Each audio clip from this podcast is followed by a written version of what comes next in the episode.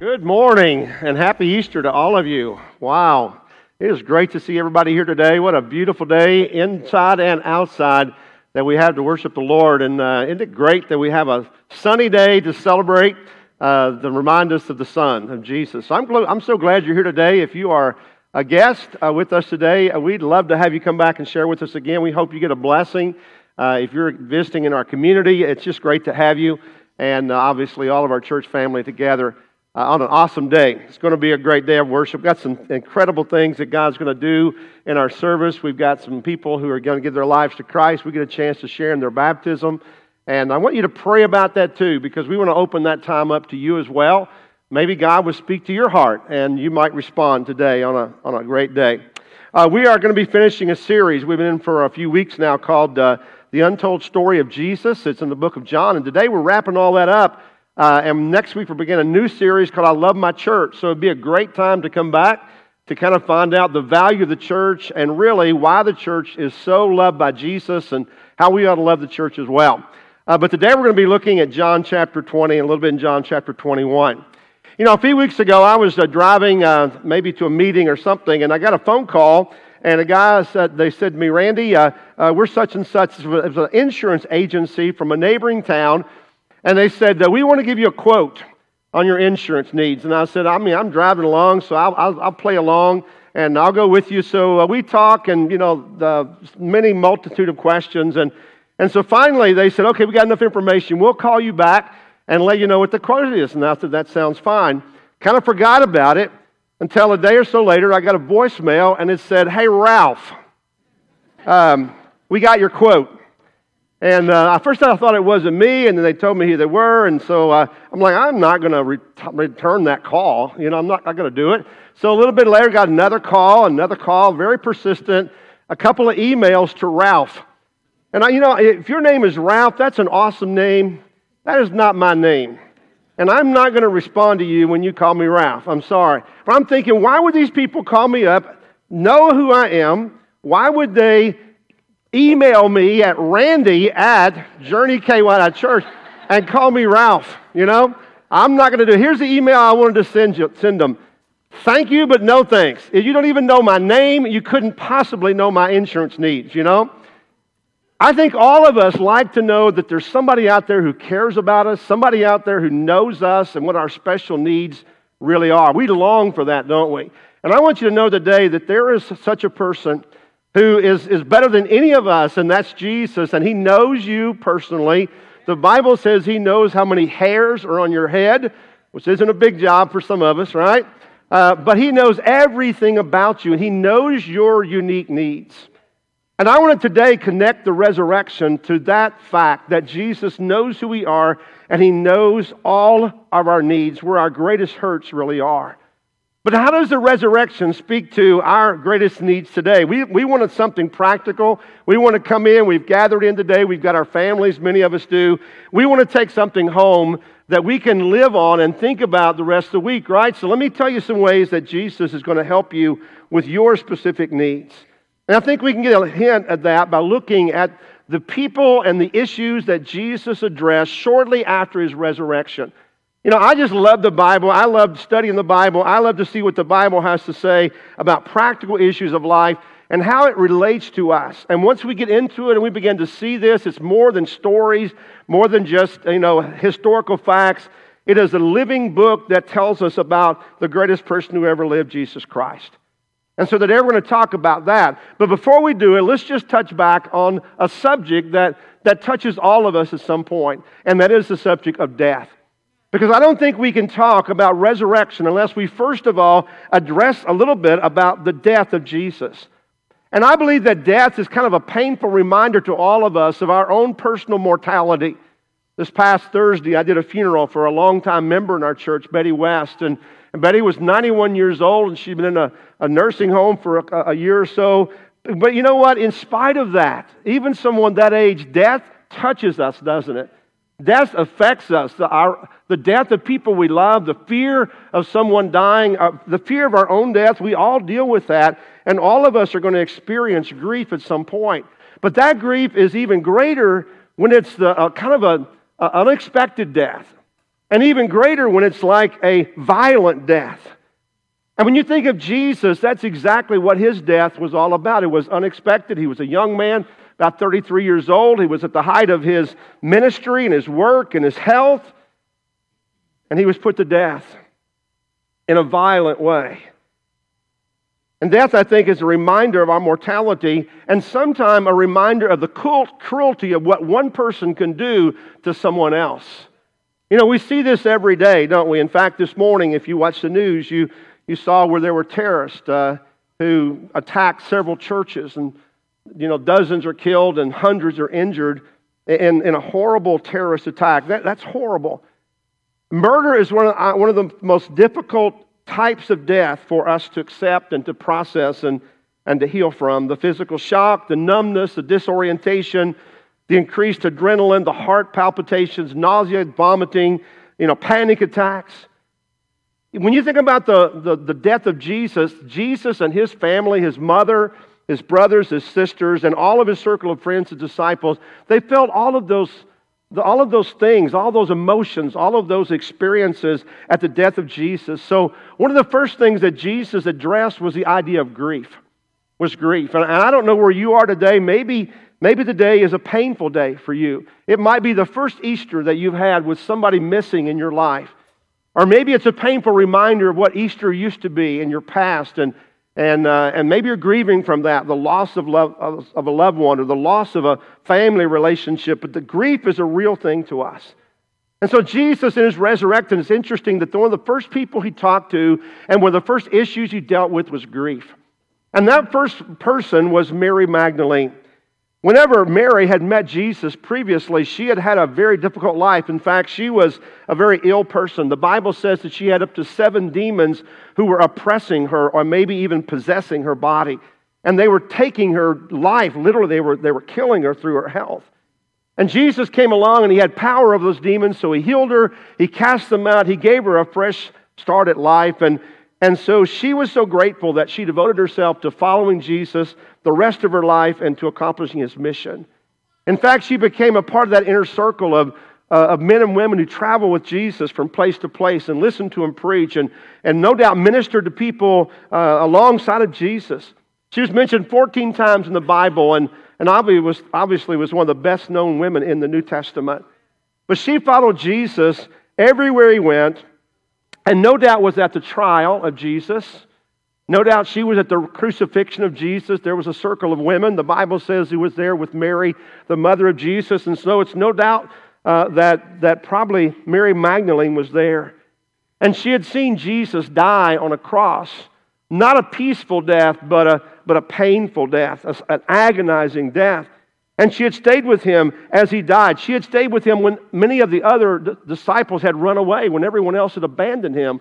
But Mary Magdalene was there because she loved Jesus, her Lord, Savior, and friend.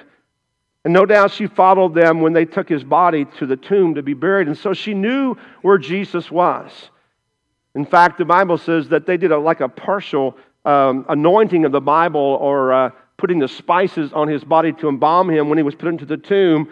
But they didn't finish it, and she had planned to go home to observe the Passover, which was required in that day, but then come back to the tomb as soon as you could, early on Sunday morning, to see Jesus and to finish anointing his body.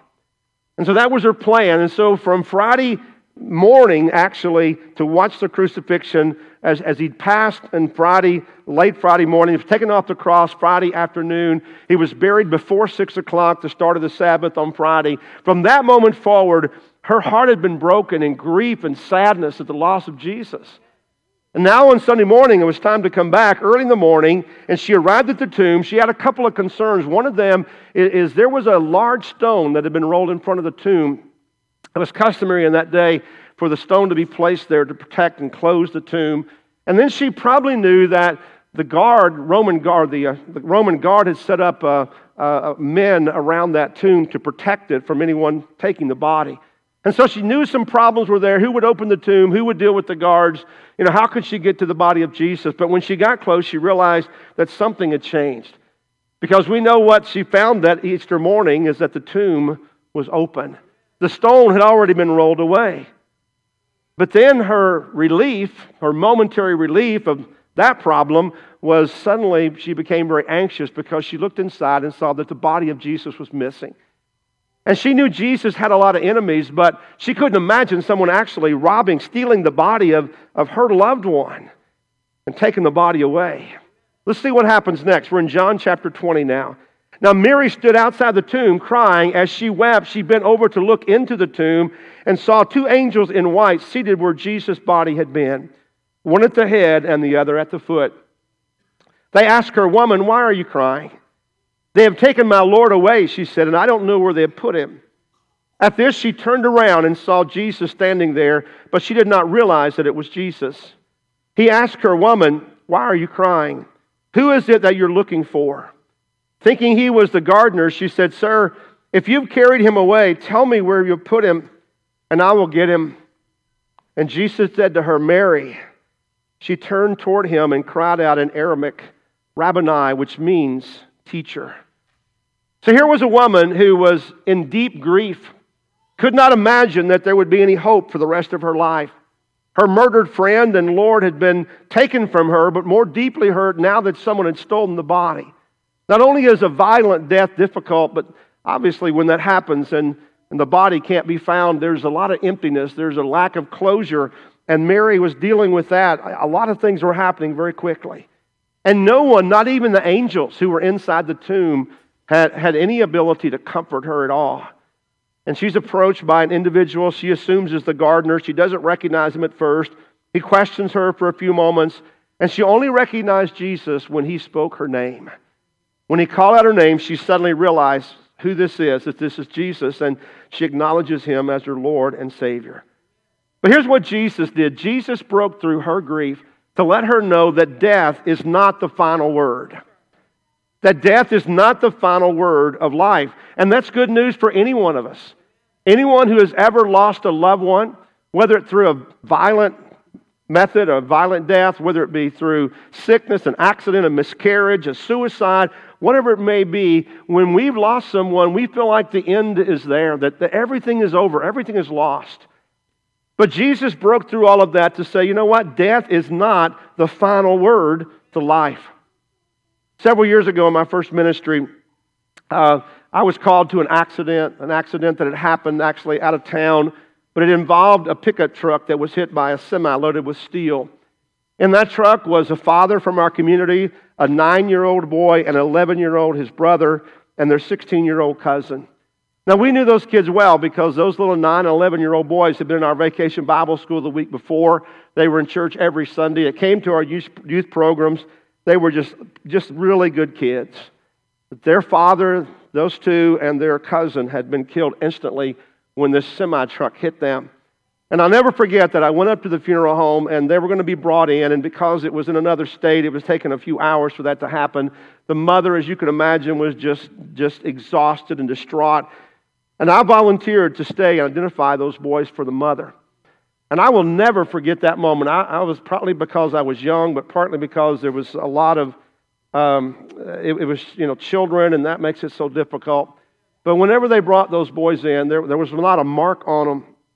But it was so obvious that, that life had gone. They just seemed to be like mannequins or something. There was no, you could tell that life was gone. It was almost surreal. Uh, and, and that was one of the most difficult things I've ever done. It was a quadruple funeral. I've only done one in, in my ministry. It was so sad. The mother was inconsolable and, uh, and actually grieved herself to an early death because of that. And the words were hard to find, they were hard to say. Now, that's a horrible tragedy, but I've felt that grief and seen that many times at the death of someone, even though they may be older, even though we know that death was a blessing, it is still there because death brings with it that unexplainable grief that even when we hear about someone that we don't know well, there's something that kind of kind of just stops inside of us. Why? Because to us, life is everything. And we ask the question, what happens when what happens when you die? There's so much we don't know. Do we cease to exist? Is life over at that point? Is that the end of us?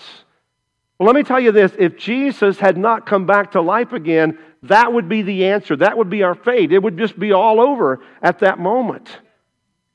But, but fortunately, that's not how it is. Because Jesus is alive, death does not have the last word in our life.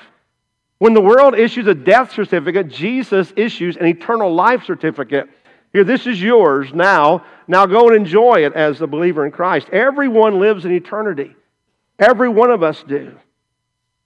But only those who are in Christ are going to find peace and joy in their eternity. Because our death, our, cease, uh, our death here on this earth is truly the beginning of life eternal for us. I've said it many times, but our life, even the long life, is a dot on the time of eternity in our lives. Because all of us, once we are conceived, once the soul begins, we are giving this life, this eternal life, forever. We decide in this world what our eternity will look like. And that's the kind of hope that we can have because of Easter. That's what Easter is all about. Jesus takes the pain and the sting out of death. And he gives us some hope that, that our grief does not have to define us or be the big, greatest part of our life. Jesus also spoke to doubt. And we know this story, right, about, about a man named Thomas, where we get our phrase doubting Thomas. I, I love that, but this poor guy got saddled with this name uh, for the rest of his life. But you know, I think Thomas kind of got a bad rap for him because I think he really wanted to believe. It was just a, a hard thing for him to do. You know, Thomas was uh, one of the 12 disciples who believed and followed Jesus the closest. And if we look at his life, we don't hear a lot about Thomas, but, but one thing about him, he was very loyal to Jesus. And in fact, we read, maybe you remember a couple weeks ago when we talked about Lazarus' death and resurrection, that Thomas was the one who volunteered to go and die for Jesus if necessary. Let's just go with him and die with him. You know, he was willing to go. He was sold out to the mission. He was very loyal. But you know what? I think maybe he was just a little bit more honest than everybody else. He was honest because, to, to, be, to tell you the truth, he wanted to believe. He wanted to acknowledge that Jesus was alive, but he just couldn't get himself to that point. He, he couldn't imagine that. And what I like about Thomas is I can identify with him a little bit. I mean, I really can. I would like to think that I'm a spiritual giant and I never have any spiritual doubts about God. I, that isn't true sometimes. You know, I had those questions and doubt myself, and, uh, you know, I might call him Doubting Thomas, but it could be Doubting Randy just as easily, right? And he may represent you very well. Maybe you've got some doubts and some questions. You put on a good front, but maybe inside you've got some doubts. Have you ever had a time when you questioned God and you, and you doubted what, God, what was going on in your life? You want to believe, but things don't make a lot of sense in the moment, and so you struggle. All of us have been through that. I've been through that myself. I had a time several years ago that I had a crisis of faith. And that's a bad thing when you're the preacher, you know? When you're standing up every week and you're trying to convince people that Jesus is everything and God has all the answers and you're not sure yourself, you're struggling. That's kind of hard. It's tough. And I had a minor surgery, I had complications, couldn't get well. I questioned God. I was pretty pathetic, I have to acknowledge. I whined quite a bit to God. But you know what? As I prayed through that, God showed me that sometimes I just have to wait on Him. Sometimes I just have to wait because He's going to answer the prayer, just not in my time. And that made my faith a lot stronger, thankfully, because it wasn't long after that that I had a, a, a greater experience another experience that I just needed to draw back on that remembrance of what God had done. God will, God will respond to us if we seek Him. And you know, Thomas is the kind of guy who shows us that example. Everything in the Bible is written to teach us something about God. And, and so, what we learn from Thomas is to trust God when we doubt. Thomas was crushed by the death of Jesus. He believed in Jesus. He, was, he had thrown everything into following Jesus, was preparing for the kingdom. The mission was everything to him. But then when Jesus was killed, the bottom of his world dropped out. And he had an intellectual disconnect. Have you ever had Jesus killed in your life in some way? Have you ever had the bottom kind of fall out of your faith in some way? You know, maybe you grew up in a home that was supposed to be Christian, but, but your, your parents didn't live that, and so you began to intellectually disconnect to say, okay, they say one thing and they live another, so it must not be real. Or maybe you went to a church somewhere, got involved, but you saw hypocrisy or legalism in the church and you walked away. Maybe you were a follower and things got hard or complicated for you, and, uh, and that made believing in Jesus really difficult because what you were told didn't make sense and nobody wanted to talk to you about it. Or maybe you're struggling with your experiences. or you're struggling with science, what you've been told is true, and that seems to contradict what you believe in the Bible, and you have a hard time connecting the two. Do you think, or has some point someone told you that honest doubt and questions are off limit for you? That you can't question God? You know, I think sometimes as, a, as Christians, we try to defend God and we try to deflect questions and tell people, oh, you can't, you can't question God, you know? But you know what? God actually welcomes an honest skeptic. I mean, look at Thomas here. He's a guy that, that knew Jesus and followed Jesus. Suddenly, he doesn't know where he is, is with Jesus and is Jesus is alive or not. Mary Magdalene, she had seen Jesus. The other disciples had seen Jesus. Three days after his resurrection, Jesus appeared to his disciples as a group. All of them were there except Thomas. Thomas wasn't there, unfortunately. And when later on, when they told him about Jesus, they were so excited, but Thomas didn't buy it. In fact, this is what he said in John 20 Unless I see the nail marks in his hands, and I put my fingers where the nails were, and I put my hand in his side, I will not believe. Now, that sounds pretty reasonable to me, right? And, and in fact, that's what everybody else had had a chance to do. They're trying to pressure him, uh, you know, because they had seen him believe that he didn't have that experience. He just wanted what they had.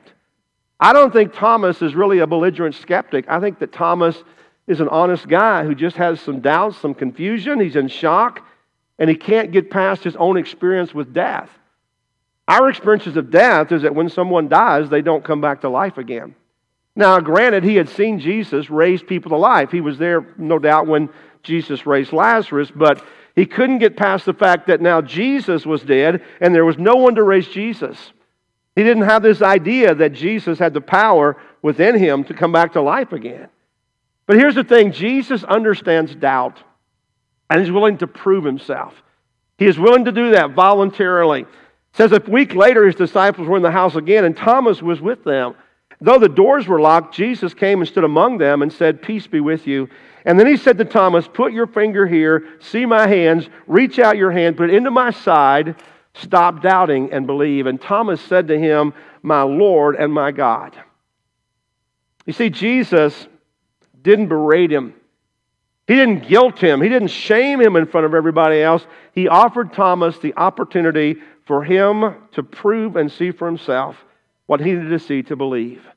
And Thomas did believe. Not only did he say, My Lord and my God, he went on to commit the rest of his life to sharing Christ. He went to Syria as a missionary. Now, you know how Syria is now. It's always been like that, probably. He also went to India, where he died as a martyr by being thrust to by the, through by the swords of four soldiers. So he died in a horrible way. But he did that because he was so convinced of who Jesus really was. He believed, his doubt was gone. You know, I think today that Jesus actually welcomes the honest skeptic. If there's a part of you that's a little bit skeptical, don't be put off. Just acknowledge that, you know? And those of us who feel like we have to protect Jesus and defend him all the time. We need to be able to do that. But you know what? We need to welcome people who are searching and asking questions because God is big enough and real enough to take your doubt and turn it to belief. He is big enough to do that. Jesus said, Seek and you'll find. So we do Jesus and people a disfavor, a disservice when we act like they shouldn't have any doubts about God and about doubts about faith. Because I believe that doubts are the very things that force us to struggle and think about something and try to figure it out. And you know what? If you try to figure out who Jesus is, you seek, you will truly find. He will give you all the proof that you need to believe. But let me just tell you this and warn you at some point that we also have to rely upon faith. We also rely upon faith. Here's what Jesus said and how he ended the conversation with Thomas. Then Jesus told him, Because you have seen me, you have believed. Blessed are those who have not seen and yet have believed. Now, I like that because that's you and I. We're not going to see with our eyes the risen Lord until he comes back. Now, he may come back uh, today and he, and he is going to return. But for most of us, our faith is dependent uh, on the fact that we just take a step of faith and we trust him because not all, not all of us are going to get the blessing that, that Thomas got to see him here on the earth. I think that's a blessing, though, that we're going to be greater blessed because we're going to believe in Jesus without 100% tangible proof. And that's a huge step of faith. So, so Jesus dealt with doubt. Then finally, Jesus went And he went to Peter because he wanted to speak to failure. He wanted to speak to failure. And you know, all of us have probably failed at some point. You know, I, I love to sit around and I like to watch YouTube compilation videos of greatest fails. Have you ever seen those? I mean, there's some amazing ones in there. The guy cutting down a tree on his house and, uh, you know, turning over vehicles. I, I like to watch those. You can also read, there's a book called The Book of Failures. And in the Book of Failures, it tells a story, a notable one, about uh, some British firefighters. They were called out to rescue a cat from a tree. You know, that just that stereotypical thing. I'm sure that doesn't happen all that often, but they're called out, rescue this cat. They, they save the cat. They go down and they go inside uh, because the, the, the owner wants to give them some tea and crumpets or whatever they eat there.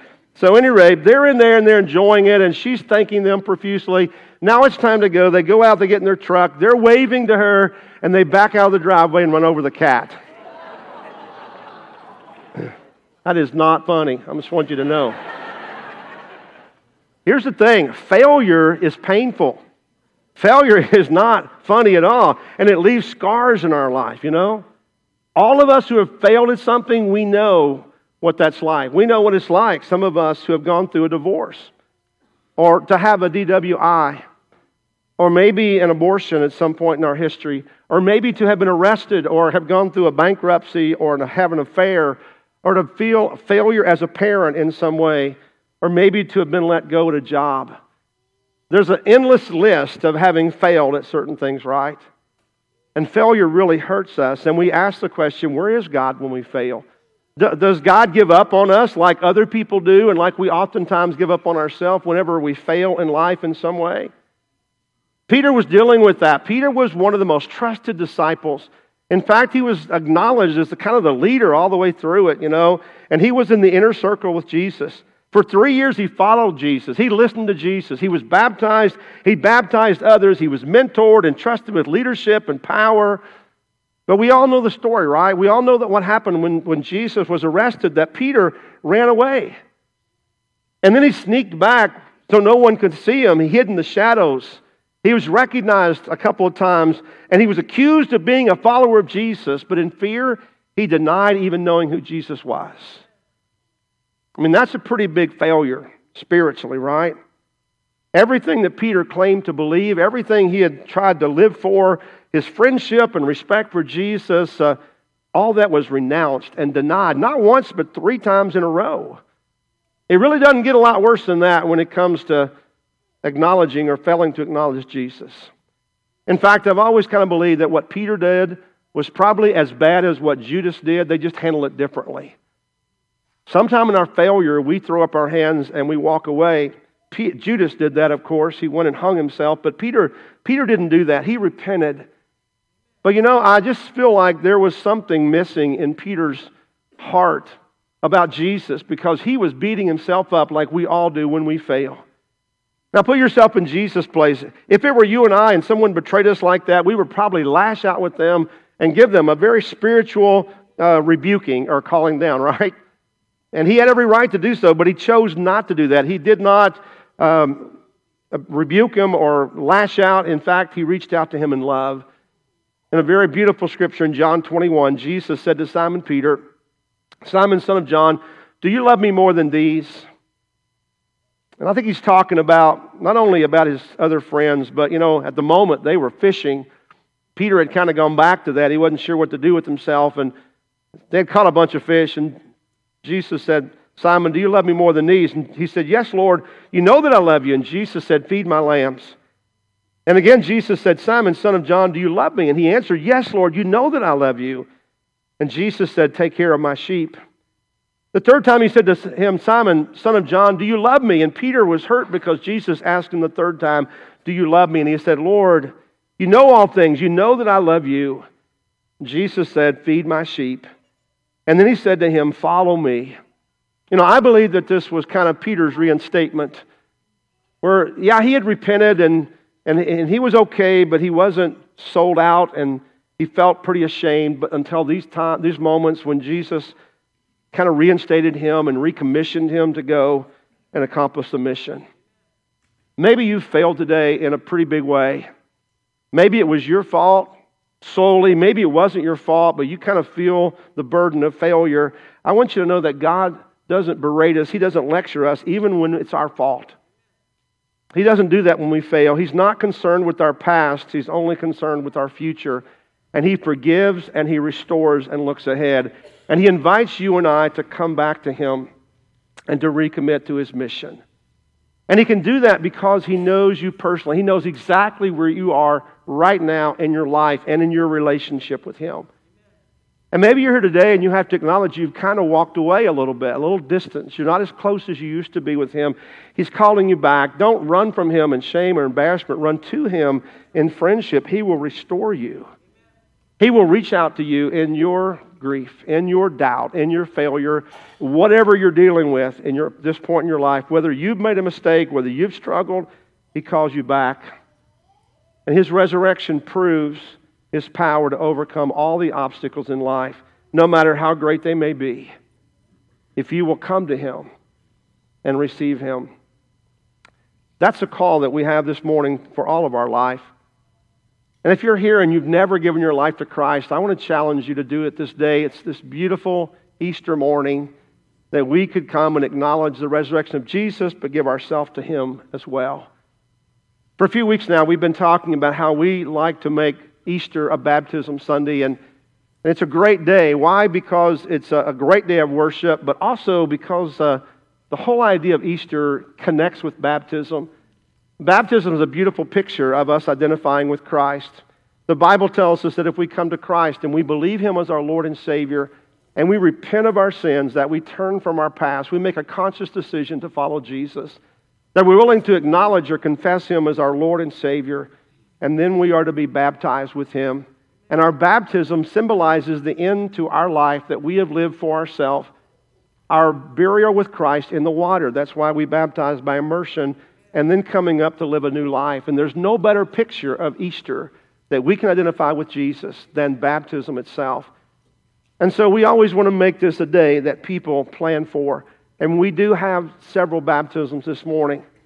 I say that just to tell you that people have been praying toward this and planning toward this. But maybe you're here this morning and you haven't done any of that. But you've been struck by the love of Jesus today. And you've decided today is your day you need, know you need to respond, you're not sure what to do. That, that path of, of acknowledgement doesn't take weeks and weeks of planning, it, it takes the uh, moments of response. In the Bible, when people heard of Jesus, they believed in him immediately and they were baptized that same day, that very hour. And so we want to offer you that as well. And we're going to have some baptism in just a few moments, and let me tell you how you can be a part of that. I'm going to be stepping over here in just a few moments to the side and we're going to be uh, sharing in a time of communion and fellowship. We're going to do that a little bit different this morning because of our crowd. We're going to ask you just to remain in your seats. But I'm going to be over here and I'm going to, I'm going to go out this side. And if you want to be baptized, if you know that you need to be obedient in that today, maybe you believed a long time ago, but you've never given your life to Christ, you've never really uh, obeyed Him in baptism, we want to offer you that opportunity. And those who are going to be baptized will join me over there. You can go out the back doors and come around. You can go through this door, whatever's easier. We have everything for you. We have shorts and t shirts and hair dryers and towels and everything. There is no reason not to be obedient today except your personal decision that you may be struggling with, and we'd love to talk to you about that. So I'd ask if you would, during our time of, of uh, communion and offering, if you want to just step out and come around, uh, we have everything prepared for you. But just in a moment, our, our men are going to serve you guys where you sat, uh, our communion time. And I think also communion is a be- beautiful uh, time for us to celebrate on Easter. We do this every week, of course, in our, our church family. But it's a way for us to remember the ultimate sacrifice of Jesus, that we take the piece of bread that represents the body of Christ and the cup of juice that represents the, the blood of Christ. And we take them because Jesus said right before his arrest, he told his disciples, Take this and when you eat it, remember me. In fact, he says, I will not do this again until I take it with you uh, in heaven, the great wedding feast of the Lamb, one day that we'll experience. So it's a way now that we take these two symbols and we eat them to remind us of what Jesus has done for us. And if you're a believer, we invite you to share with us in that moment. Will you pray with me as we go to Him? And then we'll go into our communion and our response time. Heavenly Father, We thank you for today. God, we thank you for your word. We thank you for the resurrection. God, were it not for that, we would be lost in our grief. Uh, we, would be, we would be struggling uh, in, in our doubt, and we would be consumed with our failure. But Lord, because of the resurrection, we know that there is hope. And Lord, you took time not only to come back to life again, but to deal with the issues that we have as humans. We're so grateful for that, Lord. Heavenly Father, as we now come to this time of communion and, and take a few moments to remember you, specifically your death, Lord, the death of Jesus.